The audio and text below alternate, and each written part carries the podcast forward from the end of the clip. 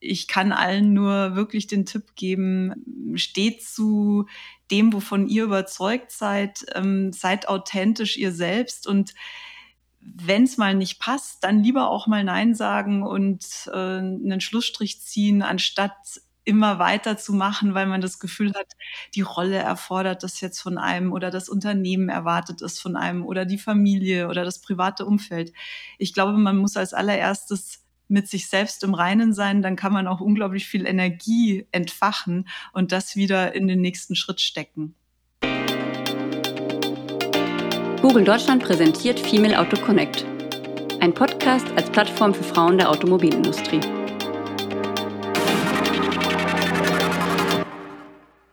Damit herzlich willkommen zu einer weiteren Ausgabe dieser Podcast-Reihe. Ich bin Anna. Und ich bin Andra. Wir sind im Google Automotive Team und zusammen sprechen wir heute mit Silvia Neubauer. Silvia ist Vice President Corporate Strategy bei BMW. Wir sprechen mit ihr über ihren Karriereweg, ihre Vision für BMW und welche Rollenvorbilder wir heute brauchen. Und damit herzlich willkommen, Silvia. Wir freuen uns sehr, dass du heute unsere Gästin bist. Ja, hallo Andra und hallo Anna. Ich freue mich hier zu sein. Dann erst nochmal herzlichen Glückwunsch zur neuen Position. Ist ja noch gar nicht so lange her. Seit Februar bist du Vice President Corporate Strategy bei BMW. Das ist richtig. Seit Februar jetzt ein bisschen mehr als 100 Tage und vielleicht muss ich das präzisieren. Also Vice President im Bereich Corporate Strategy und dann dort für das Thema Brand Portfolio Strategy, Market Research und Competitive Analysis. Ja, wir haben uns schon die ganzen Tage so auf das Gespräch gefreut und haben auch jede Menge Fragen zu deiner neuen Rolle. Aber lass uns doch vorher ein bisschen über den Weg dorthin reden. Wir haben uns natürlich einen Werdegang ein bisschen angesehen und du warst bei Lufthansa, E Plus und Pro7 Sat1, bevor du zu BMW gewechselt bist. Und das sind ja jetzt ähm, spontan betrachtet sehr laterale Karrierebewegungen. Mhm. Denkst du, sind genau diese Querbewegungen und auch die Einblicke in die verschiedenen Branchen, die dich heute an diesen Punkt gebracht haben? Also in der Tat, das stimmt. Ich habe mich da quer durch verschiedene Branchen durchbewegt. Und wenn ihr mich jetzt fragen würdet, was war denn jetzt so der rote Faden, der sich da durchgezogen hat, dann war das definitiv immer das Thema Customer Experience, Data und Analytics. Und ich hatte bei Lufthansa zu Beginn der 2000er Jahre das ganz, ganz große Glück, damals schon auf fast 20 Millionen Mais More Kundendaten mit der damaligen Form von Data Analytics anfangen zu dürfen. Und das hat bei mir wirklich so richtig ja, da ist mein Herzblut drin. Ich habe da zum ersten Mal die Möglichkeit gehabt, datenbasiert zu verstehen, was braucht eigentlich ein Kunde, um glücklich zu sein oder wann ist ein Kunde auch mal unglücklich und was muss man tun, um ihn wieder happy zu machen und damit langfristig ans Unternehmen zu binden. Und diese Kombination aus Customer Experience, Data und Analytics, ähm, die hat sich, wie gesagt, jetzt bis heute durch meinen Lebenslauf durchgezogen. Und ich bin nach elf Jahren bei der Deutschen Lufthansa dann tatsächlich ähm, aus der Airline-Branche raus und in die Telco-Branche gewechselt. Unter anderem auch, weil ähm, ich schon so eine gewisse Lust drauf hatte, auch mal in einer Branche, in der das Produkt keine emotionalen Höhenflüge beim Kunden erzeugt, ähm, zu beweisen, dass man auch dort datenbasiert den Unterschied machen kann. Und zwar über Neukundengewinnung, über Up- und Cross-Selling und dann eben auch über Prevention, Retention und Winback. Und das ist schon enorm, was man da an, an Revenue und Deckungsbeitrag und eben auch Bottomline Profit generieren kann. Pro7 Sat 1 war ehrlich gesagt nur ein ganz, ganz kurzer Ausflug, aber auch sowas finde ich ist spannend in, in meinem Lebenslauf. Ich bin dorthin gegangen für ein ganz großartiges Angebot, nämlich als ähm, SVP Group CRM CRM für die Pro7 Sat1 Gruppe aufzubauen. Und dann hat sich aber unmittelbar nachdem ich dort war, durch den Markteintritt von Netflix die Strategie im Unternehmen komplett gedreht. Und man hat mir angeboten, etwas anderes zu machen. Und ich weiß, ich bin ein Überzeugungstäter. Ich muss Dinge tun, für die ich wirklich brenne. Dann kann ich auch 200 Prozent geben und das über einen sehr, sehr langen Zeitraum. Und ich habe damals die Entscheidung getroffen, nee, also das, wofür ich geholt wurde, das ist jetzt erstmal für die nächsten ein, zwei Jahre nicht mehr relevant. Die Alternative ist nicht so spannend, wie ich mir das wünschen würde. Und ich habe dann an der Stelle auch gesagt, nee, dann bitte lasst mich lieber wieder gehen. Hab in diesem Moment, wo ich noch gar nichts Neues hatte, für mich gesagt, das ist gut, hier lieber den Schlussstrich zu ziehen und offen zu sein für was Neues. Habe dann noch die Chance ergriffen, ein eigenes Startup zu gründen, was sich auch sehr, sehr stark mit dem Thema, äh, was brauchen eigentlich Kunden und in dem Fall ging es um Patienten, um internationale Patienten, was brauchen die und wie kann ich auch da datenbasiert Marketing optimieren, Leads generieren etc. und natürlich auch entsprechend konvertieren. Ja, und genau während dieser Phase hat sich dann BMW bei mir gemeldet und hat gesagt, Mensch, wir bräuchten mal jemanden, der sich mit dem Kunden auskennt. Und jetzt bin ich seit fast sechs Jahren bei BMW. Das ist ja total inspirierend. Ich habe auch kürzlich den Karrieretipp gelesen, dass man sich keiner Firma verschreiben soll, sondern einer Mission. Das klingt ja, als hättest du das ähm, auch richtig gelebt. Absolut. Also ich habe Gott sei Dank noch nie Angst davor gehabt, auch mal Nein zu sagen oder mh, hm, für etwas wirklich zu kämpfen, weil es meine Überzeugung ist. Und ich kann allen nur wirklich den Tipp geben, steht zu dem, wovon ihr überzeugt seid, ähm, seid authentisch ihr selbst und wenn es mal nicht passt, dann lieber auch mal Nein sagen und einen Schlussstrich ziehen, anstatt immer weiter zu machen, weil man das Gefühl hat, die Rolle erfordert das jetzt von einem oder das Unternehmen erwartet es von einem oder die Familie oder das private Umfeld. Ich glaube, man muss als allererstes mit sich selbst im Reinen sein, dann kann man auch unglaublich viel Energie entfachen und das wieder in den nächsten Schritt stecken.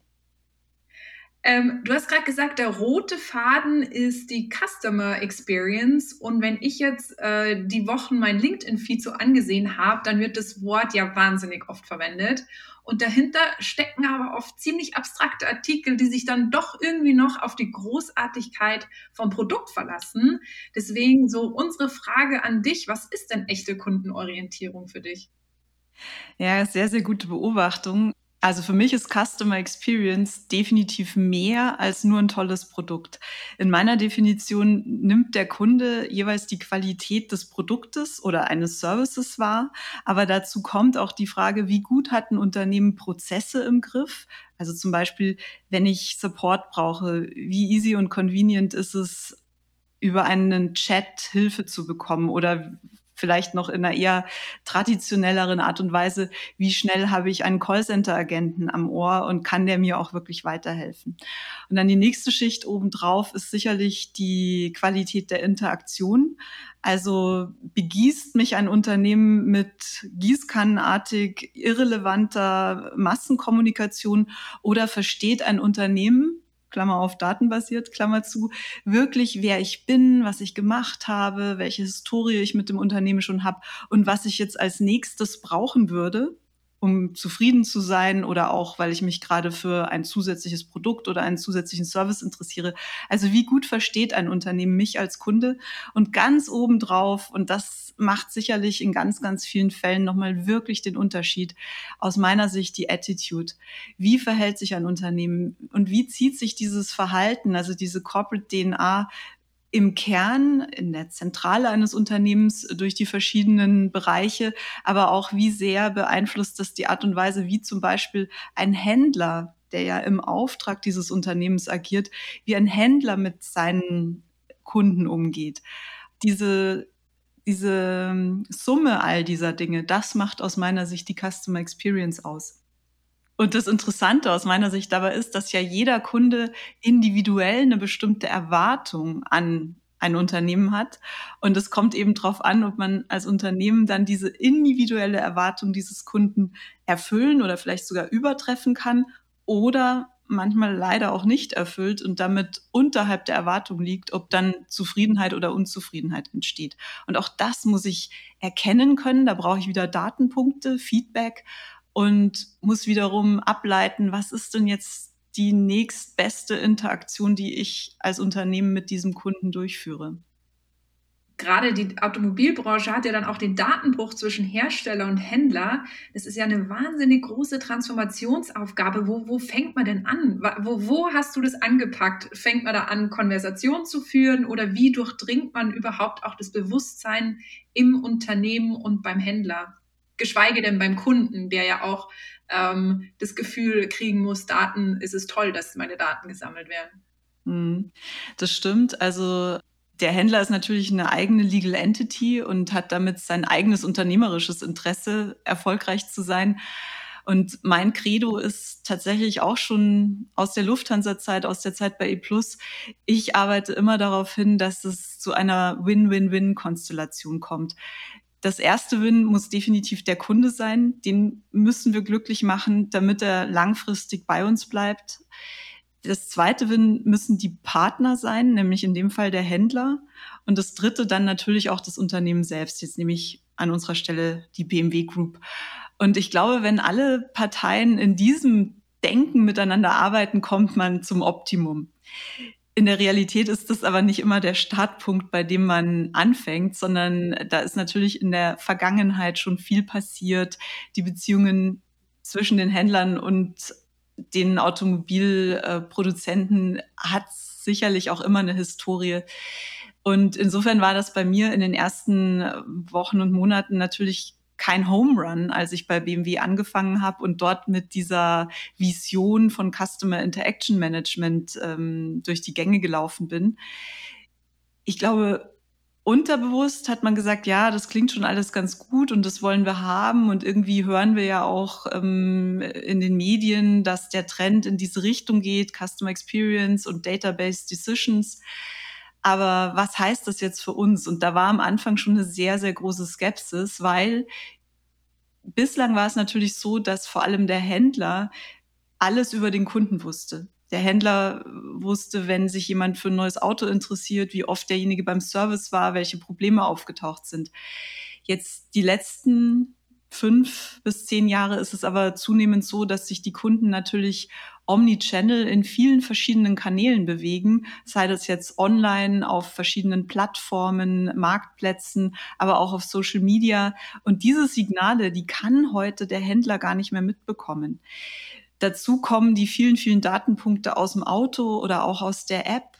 Und ich glaube, und jetzt bin ich wieder beim Win-Win-Win, wenn wir all diese Informationen zusammenbringen und das natürlich auch datenschutzrechtlich sauber abbilden und den Kunden fragen, ob wir diese Daten nutzen dürfen und ihm natürlich auch erklären, welchen Benefit er dafür bekommt, dass es dann tatsächlich der beste Ansatz ist, um den Kunden am besten zu verstehen und über alle Kanäle zu einer wirklich äh, seamless Omni-Channel Customer Journey zu kommen. Jetzt versuche ich das nochmal auf Deutsch zu sagen. Also zu einer äh, komplett durchgängigen, einem durchgängigen Kundenerlebnis über alle Kundenkontaktpunkte hinweg.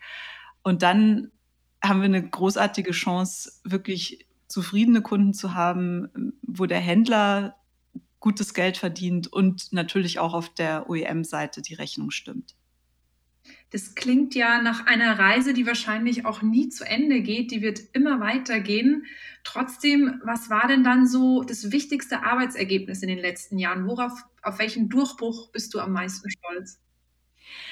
Also das Thema, auf das ich wirklich am allermeisten stolz bin, ist etwas, was wir bei BMW Next Best Offer, Next Best Activity Solution-Plattform nennen. Und das hat angefangen mit einem ganz, ganz kleinen Piloten, einem Minimum Viable Product, wo die Kollegen in der BMW Landesorganisation in UK Anfang 2016 gesagt haben, oh wow, das klingt interessant, so eine kundenindividuelle Interaktion datenbasiert, äh, toolgestützt auf die Beine zu stellen. Und wir haben damals in ganz kurzer Zeit, in wenigen äh, Monaten mit einem ersten Piloten eine technologische Lösung implementiert, um eben Daten zu integrieren, zu analysieren und dann die richtige Interaktion kundenindividuell auszuspielen, sei das jetzt ähm, ein Angebot, um Early Active Termination zu machen, also zum Beispiel den Leasingvertrag des Kunden frühzeitig abzulösen und wir bieten dem Kunden für mehr oder weniger denselben Leasingpreis ein neues Auto an oder auch End-of-Term-Kampagnen ganz normal vor dem Ende der Leasingphase dem Kunden eben ein neues Auto anzubieten und da dem Kunden eben auch äh, Empfehlungen zu geben, also das Model of Interest im Sinne von, was wäre denn das passendste Auto, das dieser Kunde basierend auf allen Daten, die wir haben, in seinem nächsten Ownership Cycle äh, fahren möchte. Und der Pilot war sehr, sehr erfolgreich. Und dann haben wir diese Idee als ähm, IT-Architektur-Blueprint einmal sauber aufgesetzt und skizziert, auch zusammen mit den IT-Kollegen und haben das jetzt die letzten fünf Jahre wirklich quer durch die Welt ausgerollt in viele, viele Märkte der BMW Group. Und haben auch da natürlich wieder lernen müssen, dass nur der Rollout eines IT-Systems oder eines Tools ist auch nur die halbe Miete. Man muss auch die Organisation befähigen, man muss schulen, man muss entsprechende Skills aufbauen. Und erst wenn man so richtig die Mannschaft, also die Kollegen und Kolleginnen in den Märkten hinter der Idee hat, dann geht die Nutzung hoch und danach sieht man wirklich so die ganz großen Effekte. Und da sind wir heute zum guten Stück angekommen. Super spannend, dann gratuliere. Das klingt ja echt auch wie eine Mammutaufgabe, die ihr da gestemmt habt. Ja, es ist eine lange Reise und die ist auch definitiv noch nicht zu Ende. Und mein Nachfolger, der setzt diese Reise gerade mit dem Team auch weiterhin fort.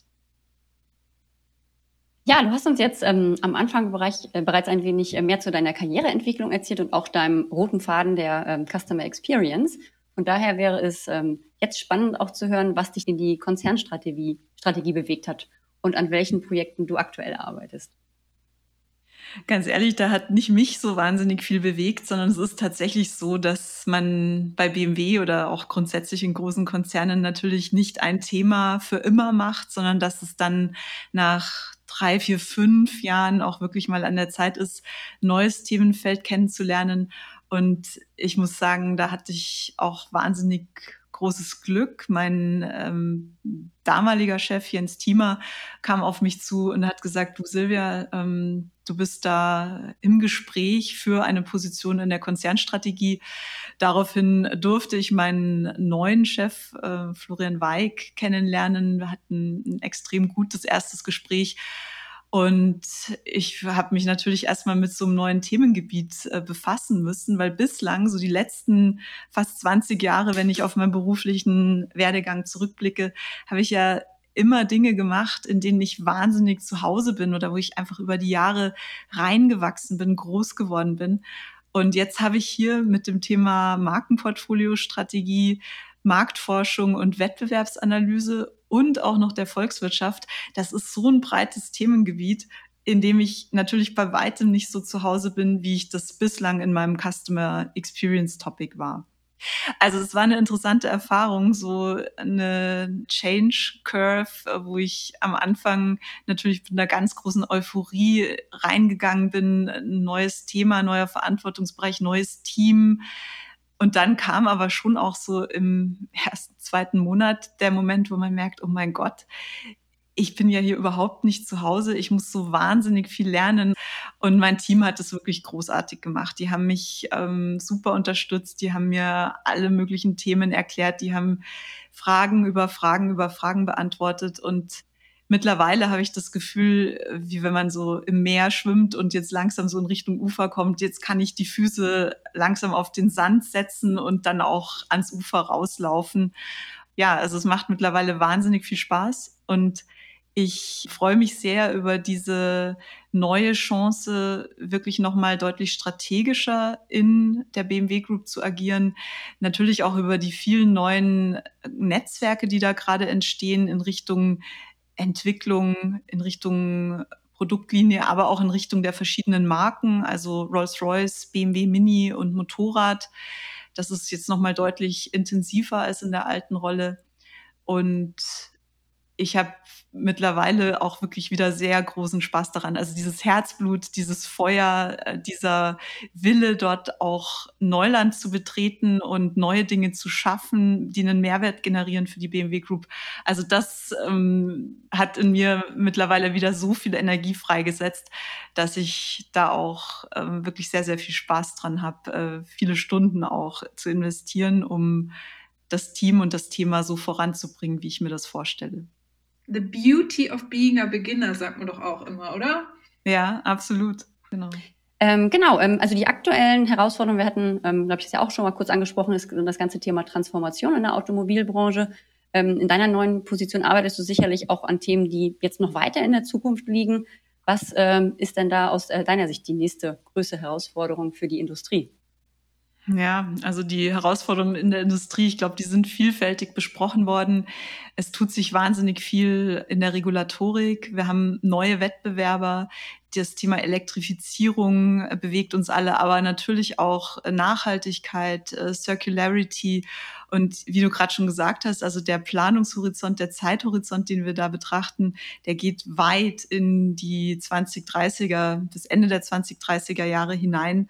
Und ich finde es schon wahnsinnig spannend, dort eben äh, meinen Beitrag zu leisten, um dann auch wirklich das richtige Produktportfolio für die richtigen Zielgruppen zu definieren, die Marken so aufzustellen, dass wir mit einer Markenidentität auch die Zielgruppen abholen und erklären, wofür steht die BMW Group, wofür stehen die verschiedenen Marken der BMW Group.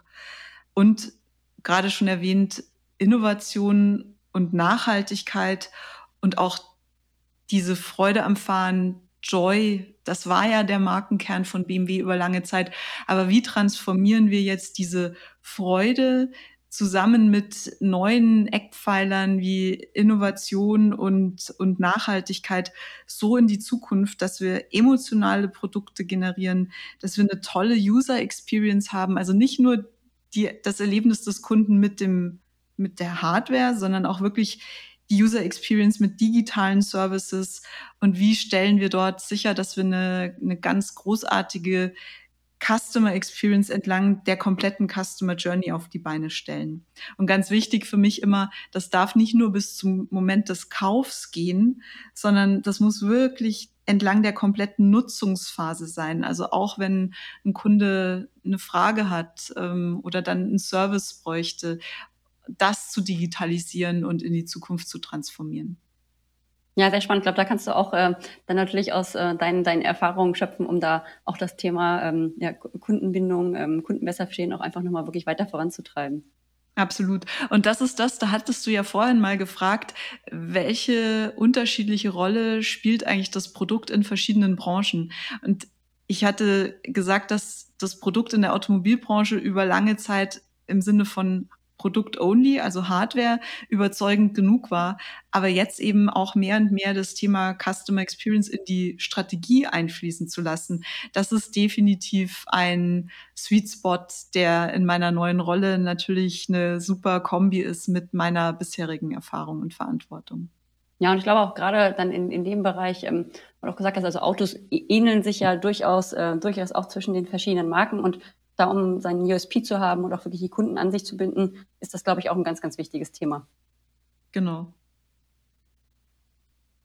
Und vielleicht macht es an der Stelle noch Sinn, Folgendes zu erwähnen, natürlich auch wirklich das Produktportfolio so aufzustellen, dass wir die Weichen stellen für die Jahre 2025 plus und dort wirklich verstehen, was gibt es denn für Kundensegmente, welche Segmente und Bedürfnisse von Kunden sind stabil in den nächsten 15 Jahren welche sind es auch nicht? Also wie werden sich solche Clustergrößen verändern?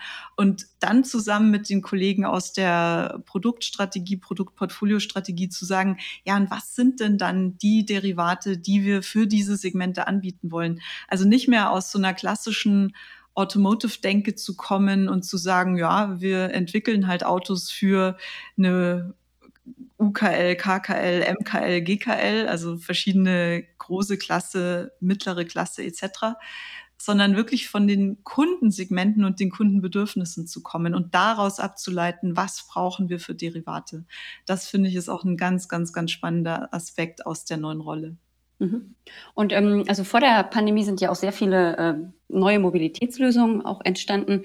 Ähm, in der Pandemie ist gerade, glaube ich, das Thema so Shared Mobility etwas, ähm, etwas zurückgegangen aus der äh, Natur der Dinge heraus.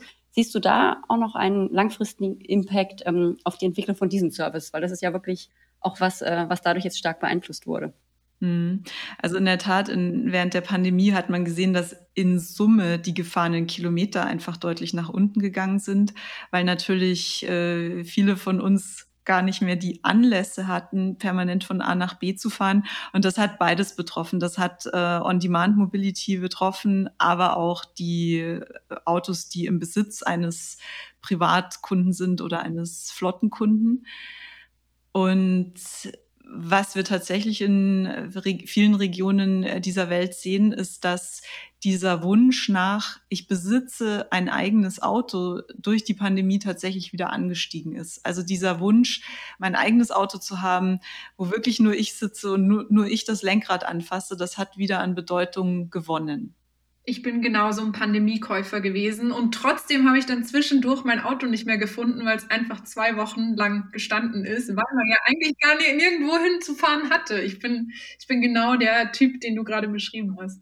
Anna, da hätte ich zwei Empfehlungen für dich. Entweder die MyBMW oder MyMini-App, da weißt du dann nämlich immer, wo dein Auto steht, oder vielleicht könntest du das sogar über Google wiederfinden. Ja, mir geht das nur in Parkhäusern so, dass ich da manchmal nicht mehr weiß, welches ah, Stockwerk. Ah, okay. Silvia, du hast gesagt, Nachhaltigkeit und Freude am Fahren passt immer noch zusammen bei euch. Wie passt denn Nachhaltigkeit und Innovation zusammen?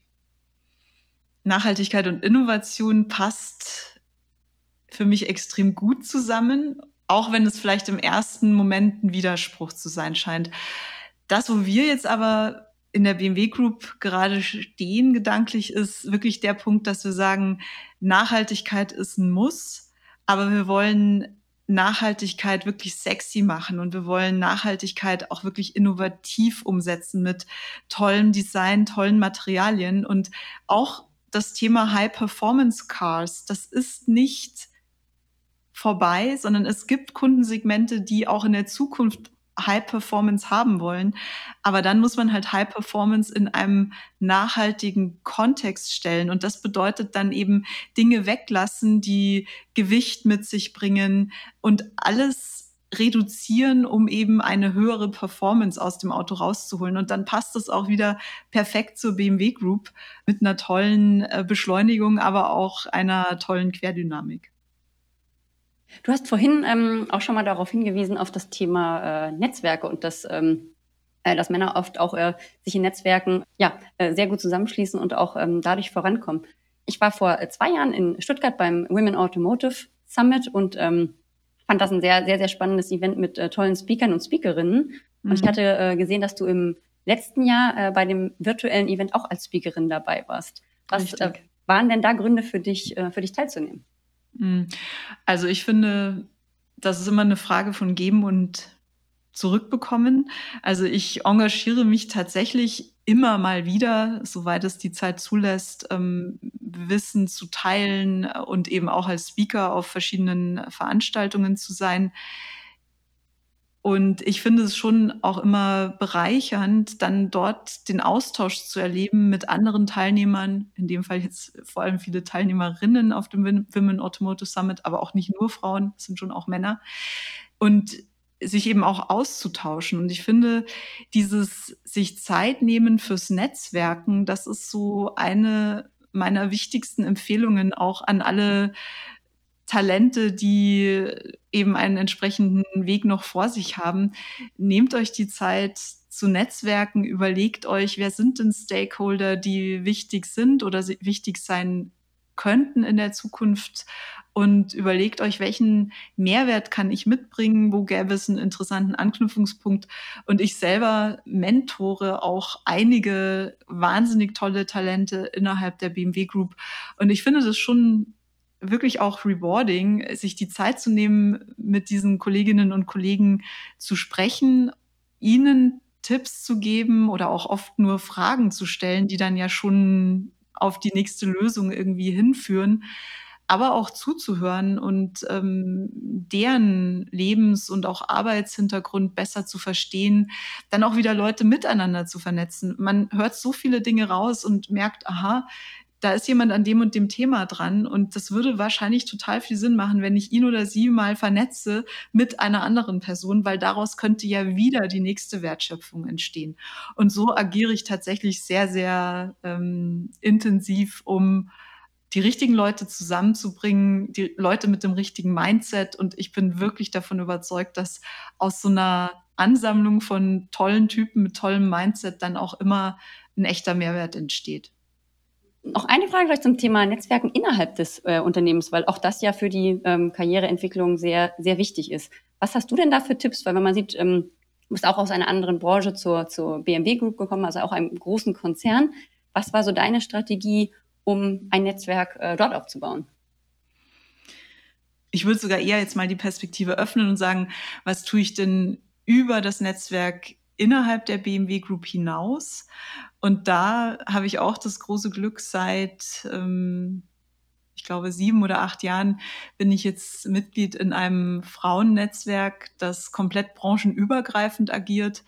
Ähm, das ist in Analogie zu einem Männernetzwerk, das mal von einem McKinsey-Partner Herbert Hensler gegründet wurde, die miteinander Bergsteigen gehen, haben auch wir uns verabredet, um einmal im Jahr für drei oder vier Tage auf eine Hütte zu gehen, miteinander Berg zu steigen, äh, sich auszutauschen etc.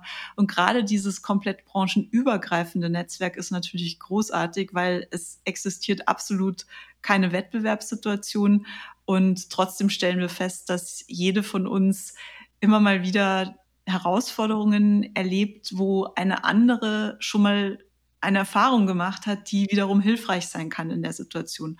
Und das Netzwerk, die Alpinistinnen, habe ich wirklich als sehr, sehr wertvoll erlebt in den letzten Jahren. Und damit sind wir leider auch schon wieder am Ende des Interviews angekommen. Und Silvia, wir würden dir gerne noch unsere letzte Frage stellen, die wir jedem Gast stellen. Wenn du dir einen Mitfahrer bei einer Autofahrt wünschen könntest, wen würdest du mitnehmen oder bei wem würdest du denn gerne mitfahren? Also ich würde super gerne bei Walter Röhrl mitfahren und äh, ihn bitten, einfach mal ein paar Runden zu fahren und immer wieder exakt auf demselben Kurs anzukommen. Es beeindruckt mich unglaublich und wer selber mal auf einer Rennstrecke war, der weiß, wie schwierig das ist und ich habe YouTube-Videos von ihm gesehen, die mich einfach unglaublich beeindrucken. Das würde ich gerne mal persönlich erleben. Ja, sehr gut. Dann bedanken wir uns für das tolle Gespräch. Ähm, hat unglaublich Spaß gemacht und ich glaube, wir haben richtig viel mitgenommen. Ich muss das nochmal richtig sacken lassen. Und wir hoffen, dass wir uns auch vielleicht irgendwann mal dann bald in echt sehen. Ja, dann auch von mir nochmal ganz vielen Dank. Waren ganz ähm, tolle Themen, ganz tolle Tipps dabei. Also wir haben, glaube ich, jetzt auch nochmal, äh, jetzt im Nachgang nochmal viel mehr Input bekommen. Vielen, vielen Dank dafür, Silvia. Sehr gerne. Also, vielen Dank. Mach's gut. Ciao. Ciao. Das war eine weitere Folge von Female Auto Connect mit Silvia Neubauer von BMW. Wir freuen uns, wenn ihr auch beim nächsten Mal wieder mit dabei seid.